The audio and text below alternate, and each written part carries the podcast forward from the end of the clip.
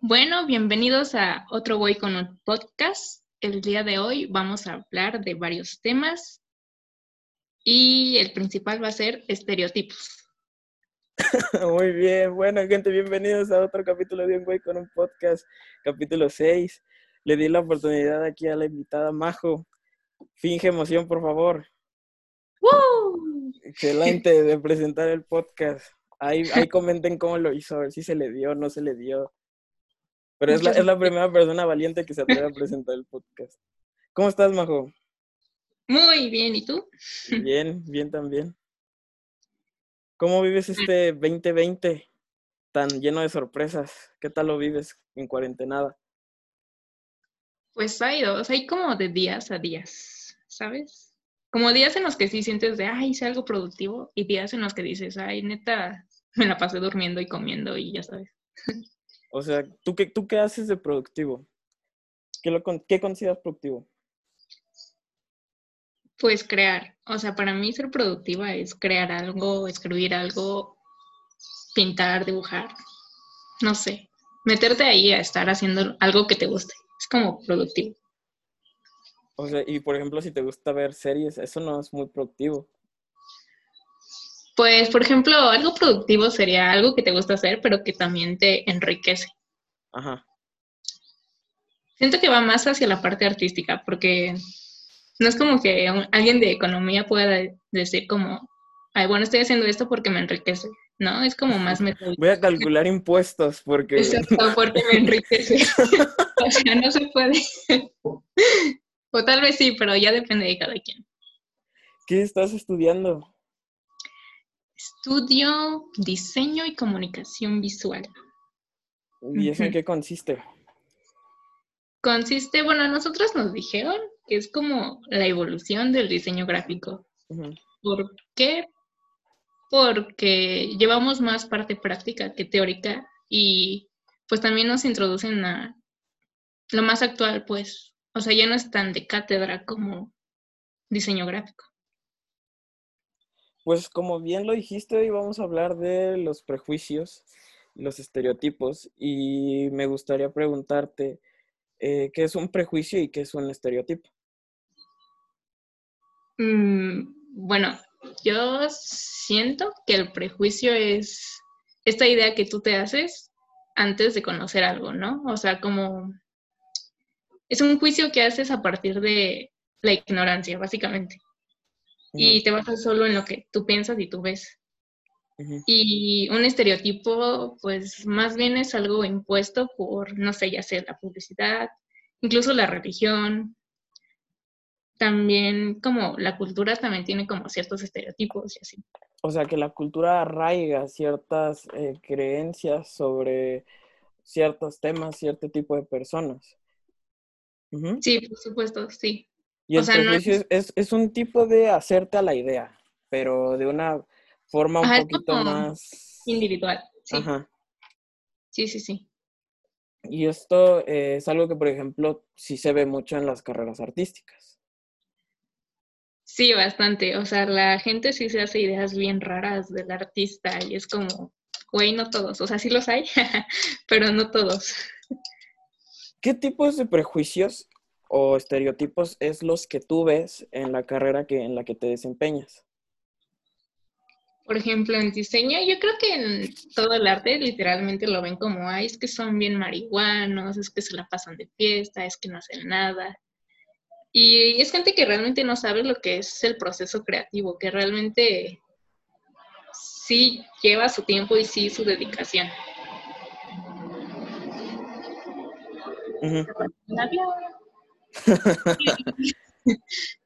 y ya. Siento que Y- es básicamente eso. Y, por ejemplo, tú estudias eh, comunicación visual. ¿Qué proceso lleva a crear algo en la carrera que te desempeñas? Mm, pues más que nada saber qué vas a querer hacer, bajo qué concepto y qué recursos puedo usar para que mi mensaje sea claro y que no solo yo lo entienda. Básicamente es eso, es, eso es lo difícil, porque tú lo puedes ver y decir, ah, pues sí lo entiendo, pero si la gente lo ve y dice, no sé qué es, pues realmente ahí ya tu trabajo se está yendo hacia el bote, ¿no? O sea, sí, tienes que pensar en lo que tú quieres y también en lo que la gente quiere ver un poquito. Y por ejemplo, eh, cuando tú lanzas algo creativo como publicidad o algo de comunicación, eh, ¿qué pasa cuando alguien hace un prejuicio o saca cierto estereotipo de, de tu creación?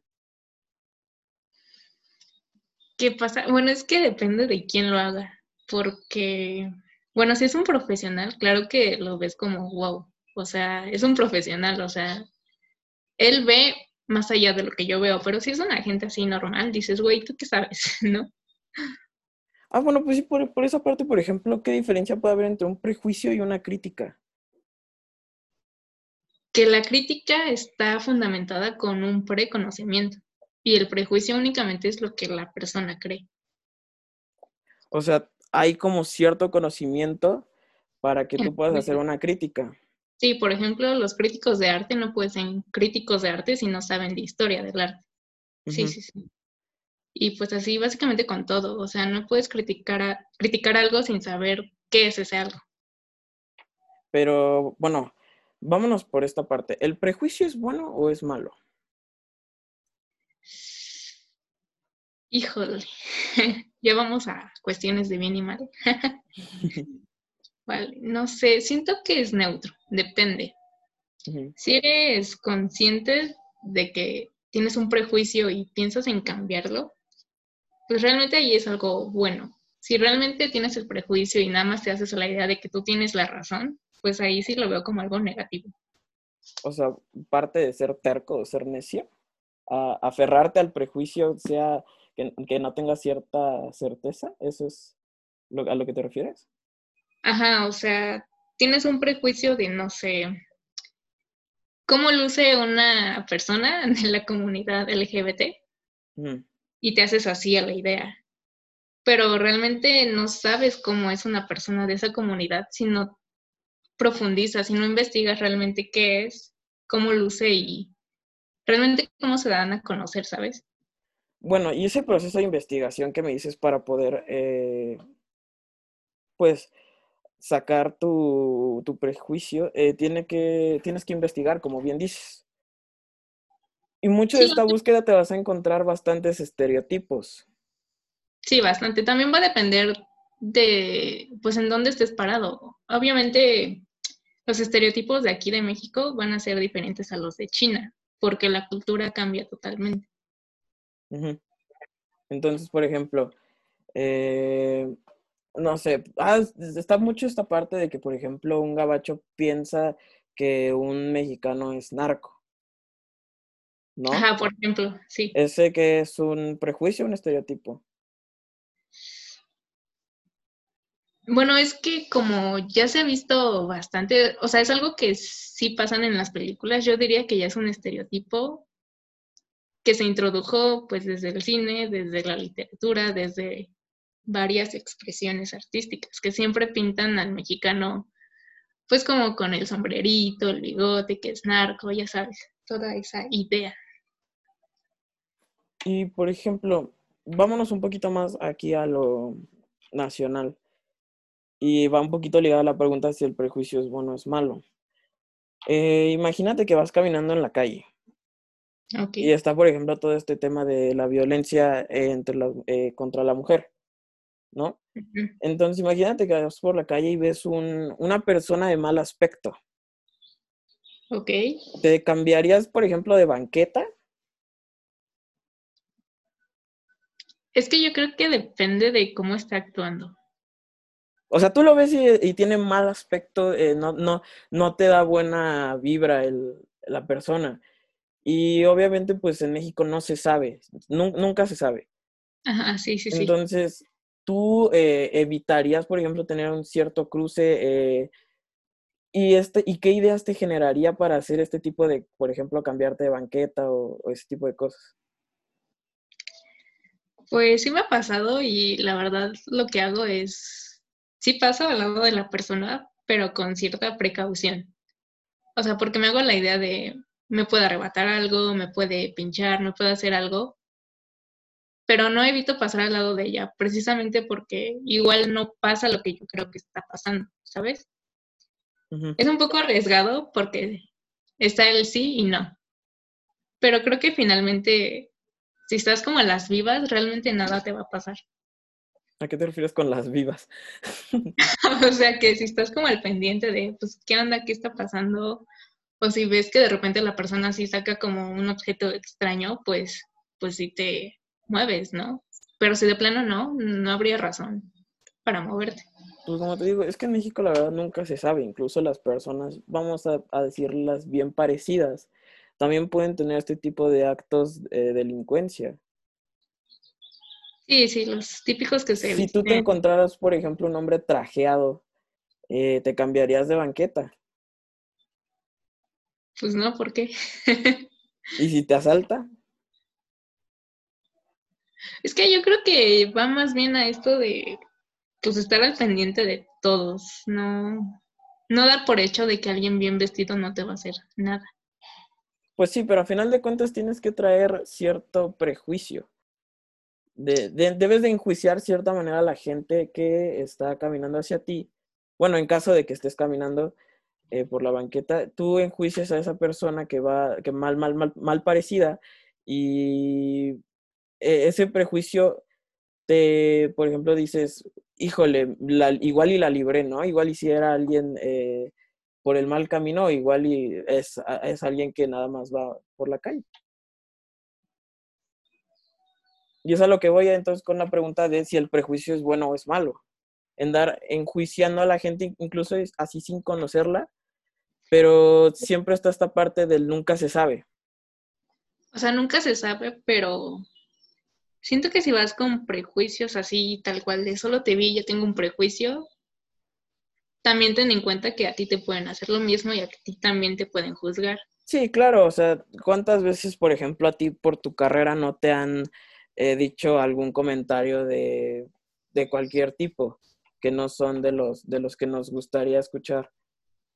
Ah, no, sí, pero lo digo también como en el aspecto, ¿no? De repente a mí se me da vestirme medio extraño y si no pasa, una vez me pasó, de iba caminando y una señora iba con su hija y hizo como que a su hija a un lado y yo así de, güey, no le voy a hacer nada. no sé, sí me saqué de onda porque dije, güey, o sea, ¿qué, me puse o qué pedo? Pero, o sea, también te abstienes porque dices, bueno, si yo sentí como feito, como por qué voy a hacer que otra persona sienta feito, no sé. Pero toma en cuenta que la mamá está pensando en la, en la seguridad de su hija. O sea, ella también trae esta parte del, de nunca se sabe. Y por ejemplo, ahí va esa parte de que la mamá, por ejemplo, puede tener 40 años y ya trae un arraigo cultural donde diga este tipo de vestimenta, este tipo de cosas, eh, no son bien influenciadas, por ejemplo, en la, en la, en, la, en las niñeces, en, pues, en, los, en los morrillos. Entonces, este, ella va a decir, no quiero que mi hija la vea porque igual y cuando crezca va a tener estos achaques de personalidad. que no digo que tengas achaques, pero pues, imaginándonos que estamos en la posición de la, de, la mamá. Sí, es el problema que veo con la generación de los 40 años y así, que, que no pueden salir de, bueno, mujer con falda y hombre con pantalón. O sea, no pueden salir de eso. Y es muy lamentable, sinceramente. ¿Tú crees que estos eh, arraigos culturales puedan eh, dejarse al lado con el paso del tiempo? O sea, ¿tú crees que sea una cuestión de generación? Sí, totalmente. O sea, ¿cuánta gente ya no está, o sea, cuánta gente ahorita no está apoyando, pues que tú te puedes vestir como quieras y no importa si eres hombre o mujer, va a depender de, de cómo te sientes. Pues sí, hoy en día eh, México, dentro de lo que cabe, porque no, no está como todavía totalmente normalizado, hay, hay mucho racismo, todavía se ve mucho tipo de este tipo de cosas que excluyen cierto tipo de, de personas, ¿no? Sí, sí, sí. Entonces, pero ya hoy en día se ve más apoyo a otro, a, por ejemplo, a la comunidad LGBT Q y las demás letras. Eh, hay más apoyo, por ejemplo, a, la lucha de la mujer. Eh, y hay muchísimas más apoyos, pero así como también hay muchísimas gentes que tiran, pues que tiran cierto tipo de comentarios detrayentes, o sea, que, que siguen poniéndole el pie a los movimientos. Sí, por ejemplo, estas personas que dicen que el hombre que se identifica como mujer no puede ir a una marcha feminista. O sea, el güey se identifica como mujer, ¿por qué lo vas a privar de sus sentimientos? O sea, ¿sabes? Es muy... No sé, esa gente me caga, es como, güey. Sí, pero por ejemplo, tú imagínate que eres un... Sé, sé que hay cierto tipo de, de, Hay clasificaciones en el feminismo, ¿no? Que unos, por ejemplo, unos usan la bandera verde y otros usan la bandera morada. Ajá. No estoy muy bien informado, eh, la verdad, sobre las diferencias o sobre el tema. No sé si tú conozcas un poquito más, pero por ejemplo, imagínate que una persona, sé que, sé que un poquito la bandera verde es un poquito más radical, ¿no? Sí. imagínate que esta persona no, no comparte este sentir con, la con el hombre que se siente mujer y tira una, una, pues podemos llamarla crítica porque sí tiene cierta, puede, podemos decir que tiene cierto conocimiento sobre el tema. Bueno, si es crítica a partir de que está informado, pues bien puede tener su argumento. Pero no entiendo cómo puedes hacer un argumento con base en algo que tú no puedes sentir, ¿sabes? Ahí está como, uff. Pero el sentir es subjetivo. O sea, hablando en cuestiones más objetivas, o sea, una cosa es el sentir, o sea, es objetivo que, que, la persona se siente mujer y es objetivo que, que esto existe porque hay una comunidad que a base de argumentos lo respalda. Pues bueno, si hay una comunidad ya no es tan subjetivo, ya hay una colectividad. Pero por ejemplo, en esta parte que es el pensamiento de la, de la feminista que ataca a este hombre, eso sí ya es una cuestión más subjetiva. Sí, y creo que falta de información y aparte de empatía, porque no puedes ir por la vida pensando que todos deben de pensar como tú. O sea, sí falta mucha empatía todavía en ese aspecto. Y ya. ¿Qué más? pues por ejemplo, también ahorita hablamos un poquito de esto de, del estereotipo que existe en el arte. Sí. México también, bueno, no, no somos mundialmente conocidos por nuestro cine, pero también existen eh, prejuicios y estereotipos en el cine mexicano. ¿Dentro de la industria del cine mexicano? Dentro de la industria y lo que se ve en pantalla. bueno, está medio difícil porque también con la publicidad y como en el cine, nos pintan como si fuéramos todos güeritos y así, ¿no? Cuando ves a una supuesta mexicana haciendo un supuesto comercial mexicano, no ves a la típica de rasgos mexicanos, ves a incluso extranjeros. O sea, pinche Pantene que trajo a Selena Gómez, o sea, que Selena Gómez tiene como rasgos latinos, pero no es 100% mexicana. Bueno, pero toma en cuenta que Pantene no solo no es un comercial que vaya directamente a toda la gente mexicana. No, pero pues se ve mucho en publicidad y sí en cine. Y no, no, el cine mexicano no rescata lo mexicano. Estoy muy segura de eso. ¿Por? ¿No te gustan las películas de Omar Chaparro y Marta Gareda? Saludos, Figueroa. sí me llegan a gustar, pero... ¿Sí te llegan a gustar? De Marta y Gareda. No se va a ah. juzgar, pero, o sea, está muy satanizado ese, ese tipo de películas. No, bueno, las de Marta y Garedas, bueno, solo me gusta. O sea, por ejemplo, es, muy común que a cualquier persona mexicana le vas a preguntar, eh, ¿te gustó eh, la película que tú gustes y mandes? No vamos a tirarles cagada.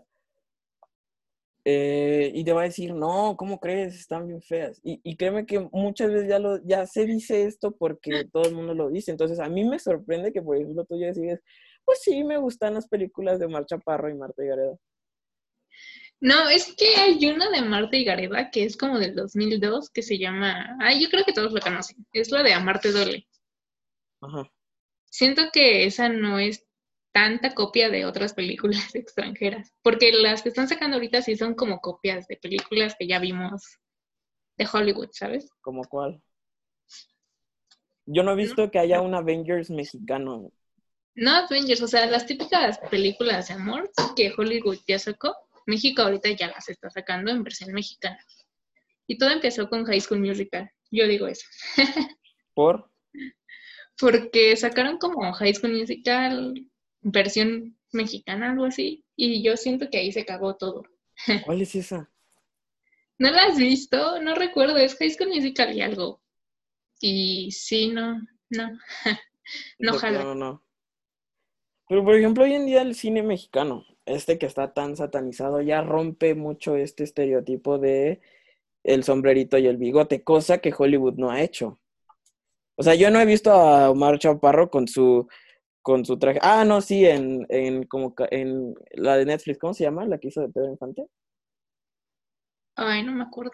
Bueno, esa, pero de ahí en fuera, por ejemplo, en las de No Manches Frida, pues ya se ve, incluso también se ve un, un estereotipo que, de que el hombre sale de la cárcel y es que un pinche. Ajá, como solo los hombres pudieran. Ajá. Ajá. Sí, hay estereotipos. siempre se ve este tipo de cosas en el cine. Pero, por ejemplo, México ya rompió e, esa creencia eh, y, y, cualquier, por ejemplo, extranjera que pueda ver, no manches, Frida va a decir, ah, pinche madre, no, los mexicanos no tienen sombrero todo el tiempo. Pues sí, en parte, pero te digo, falta mucha inclusión con nosotros mismos. O sea, no ves a alguien de rasgos indígenas en una película de la industria mexicana. Roma. O sea, Roma, pero fue la primera. o sea, sí, sí rescato Roma, la verdad, pero siento que es la única.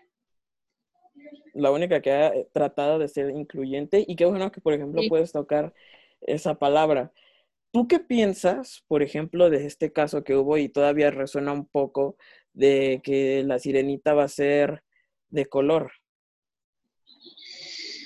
Yo ahí sí digo que que no es que esté mal, sino que, bueno, pues ya tienes a... Ahora sí que ya personificaste a la sirenita, como por qué la vas a cambiar. O sea, yo sí pienso así, no tanto por la tez, sino porque ya está algo establecido y como por qué lo cambias. ¿Y por qué no la puedo cambiar? ¿Te molesta que sea negra? No me molesta. Pero yo conocí a la sirenita con pues, pelirroja, ¿no? Y es, por ejemplo, ahí lo que pasa con las señoras de 40 años que ya traen el arraigo cultural. Tú, tú traes un arraigo de una sirenita blanquita pelirroja y hoy en día que la quieren poner... disclaimer, yo tampoco estoy muy de acuerdo con que la sirenita sea de tez oscura, no porque me molesten la gente de tez oscura. Eh, yo tengo amigos que, que son de esa tez y me caen muy bien. He jugado fútbol con ellos. Saludos, Panchito, si lo escuchas. okay. Eh, pero, por ejemplo, a mí lo que no me gusta es que ya, por ejemplo, La Sirenita es un cuento danés. Sí. Y lo que hizo Disney en las primeras películas es poner un, una sirenita que, tenga el aspecto danés.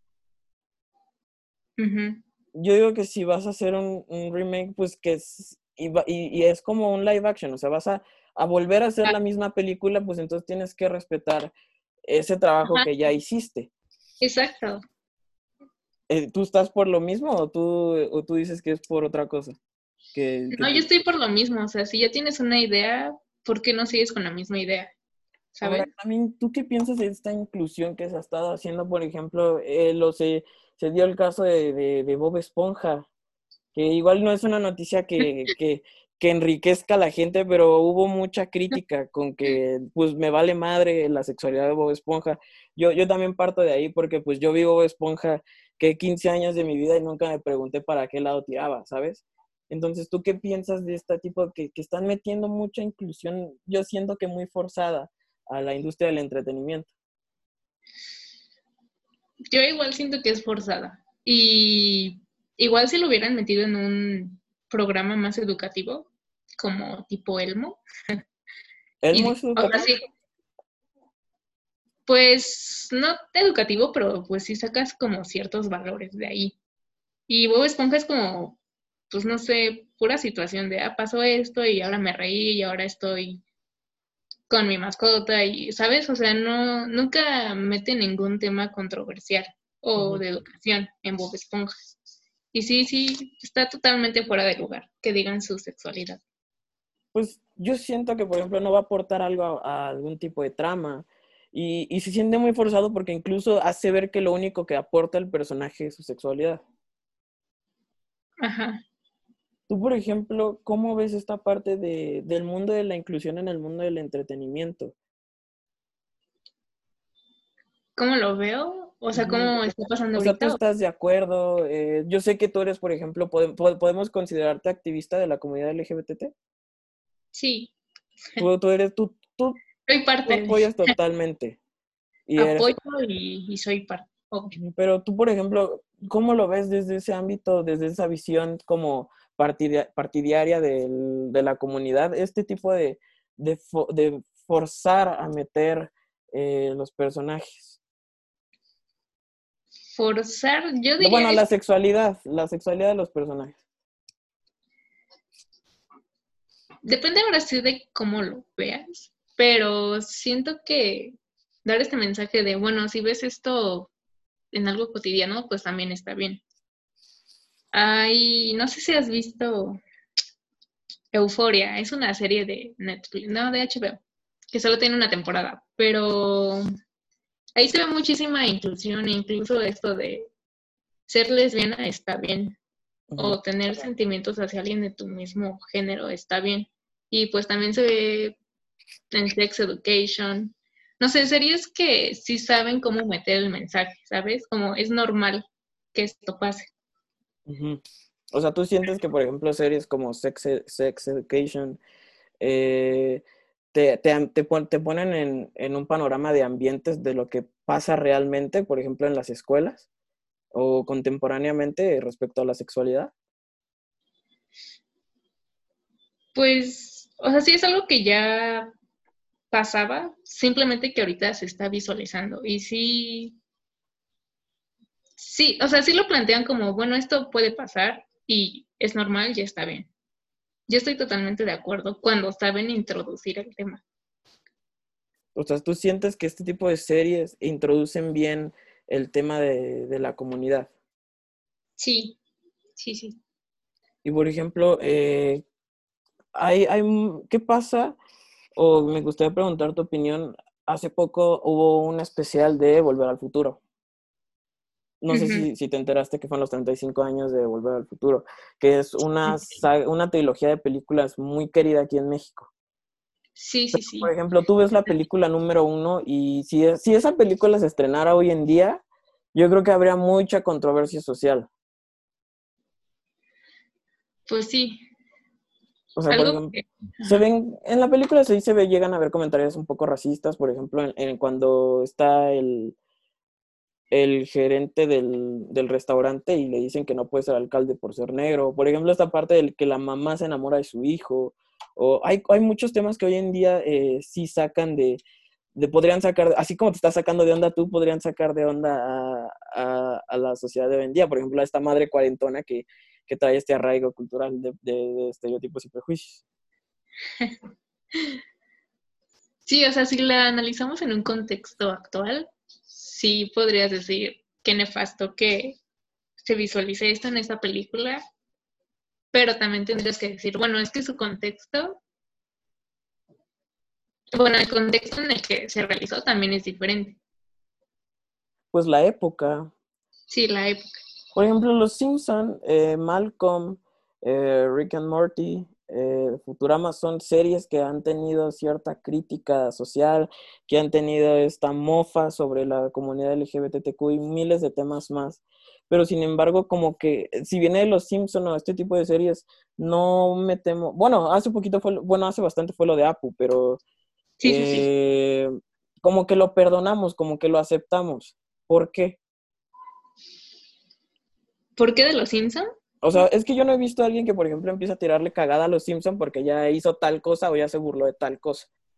Incluso Los Simpsons creo que es una serie muy querida aquí en México, igual que Rick and Morty y, todas las mencionadas. South Park también, que tocan temas bastante delicados, que, que si, lo, por ejemplo, los, los pones en, en, una mesa de discusiones, eh, puede resultar siendo la Tercera Guerra Mundial.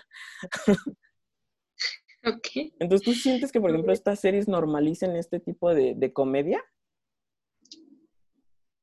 Pues es que no le puedes echar hate porque simplemente es comedia, ¿sabes? Y si a ti no te da risa, pues el problema eres tú, no el comediante.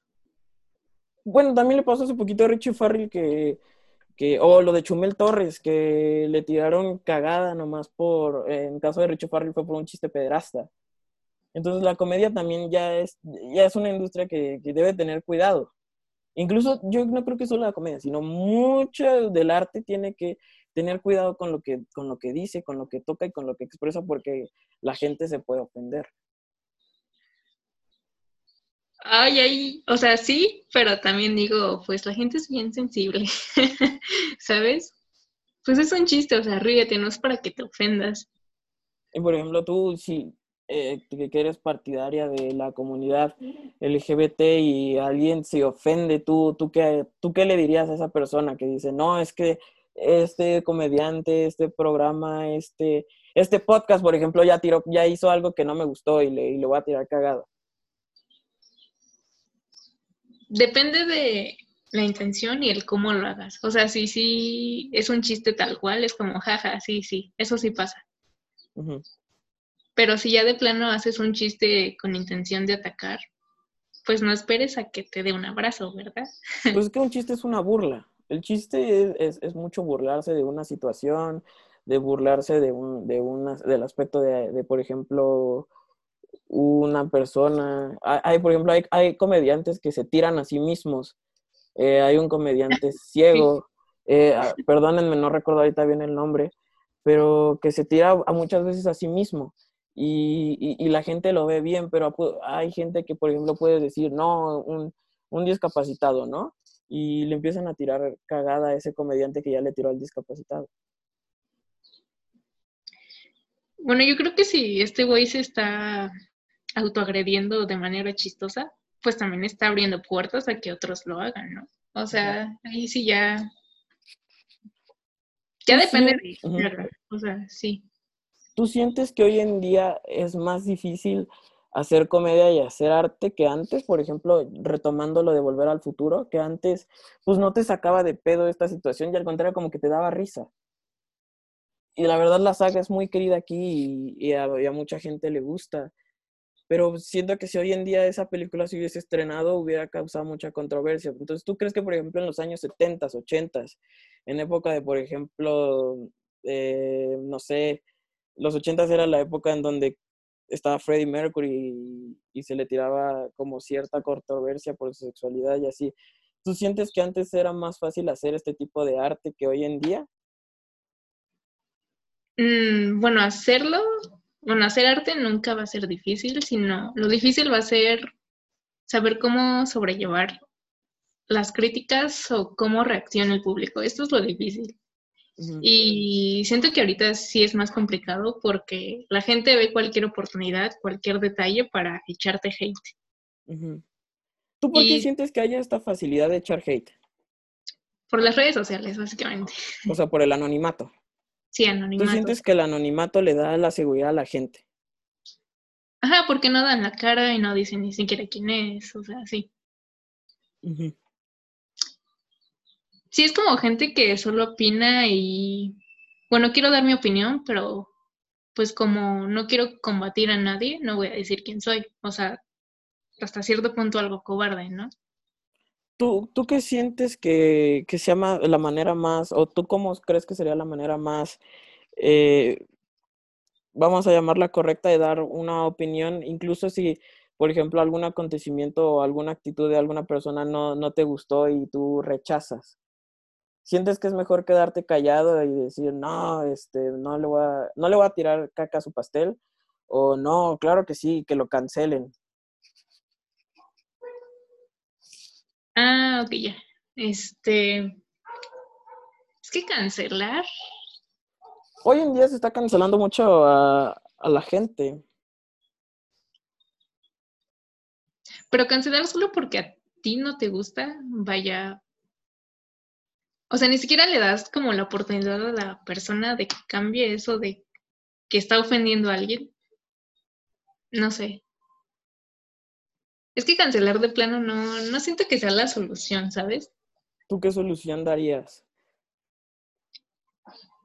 Pues bueno, en primera como dejar en claro, bueno, esto puede ser ofensivo y esto no. O sea, siempre un disclaimer es, ¿tú crees que es un buen hincapié para iniciar una opinión? O sea, no vamos a ofender y así. Ajá, sí, sí, sí. Porque si de plano dices, cancélalo, siento que es un poco violento decir, te voy a dejar sin chamba, ¿sabes?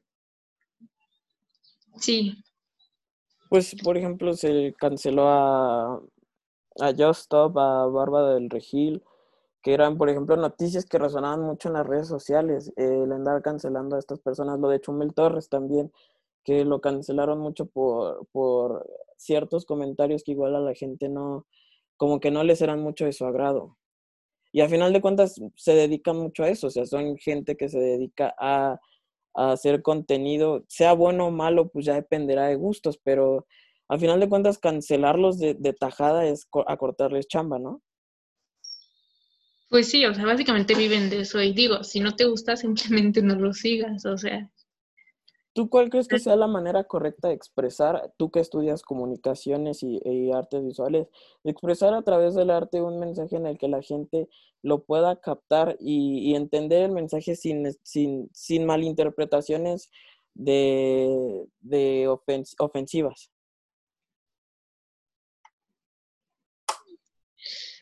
¿Cómo?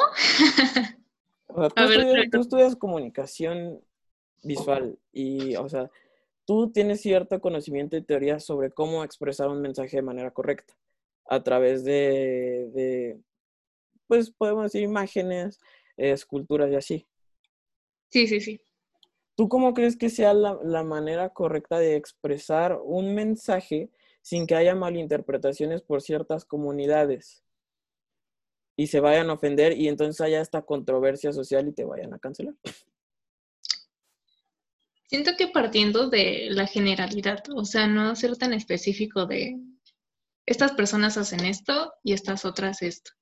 O sea, partiendo de que la sociedad es algo general y no me importa si tienes ciertas creencias, orientación, lo que sea.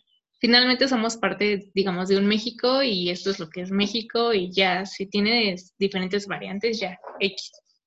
¿No? O sea, siempre desde la generalidad.